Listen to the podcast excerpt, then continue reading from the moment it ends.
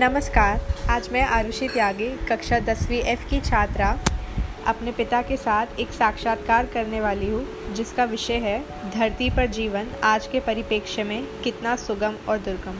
तो चलिए शुरू करते हैं। पहला प्रश्न, आपके अनुसार आज की दुनिया में रहना इंसानों के लिए कितना आसान है और कैसे? नमस्कार आरुषि, आजकल दुनिया में हर तरह की सुविधाएं उपलब्ध है जो पहले नहीं थी। जैसे कि आप कोई भी जगह, एक जगह से दूसरी जगह पलटकों में पहुंच जाते हैं जो आप पहले नहीं पहुंच सकते थे। इस तरह से हर सुविधाएं, एक दूसरे से बात करने की जो हम पहले नहीं कर पाते थे वो अब पॉसिबल है। इसलिए हर तरह की सुविधाएं इस वैज्ञानिक जीवन में है हमारे पास। इंसान की आधुनिक उपलब्धियों के कारण पशु पक्षियों के जीवन पर क्या प्रभाव पड़ा है?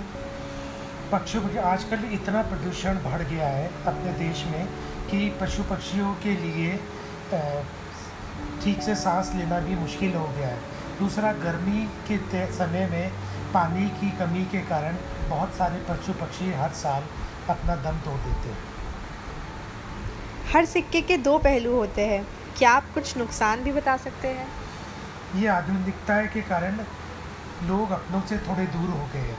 जिस तरह से पहले परिवार में लोग एक साथ रहा करते थे, आजकल लोग उस तरह से नहीं रहते और अपने बिजी शेड्यूल के साथ के कारण एक दूसरे के लिए समय नहीं निकाल पाते। ये इसका सबसे बड़ा नुकसान है। आपको क्या लगता है कि वर्तमान स्थिति में कैसे सुधार किया जा सकता है?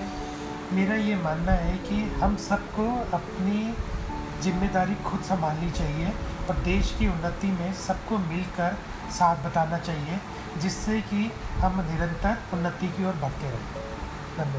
धन्यवाद।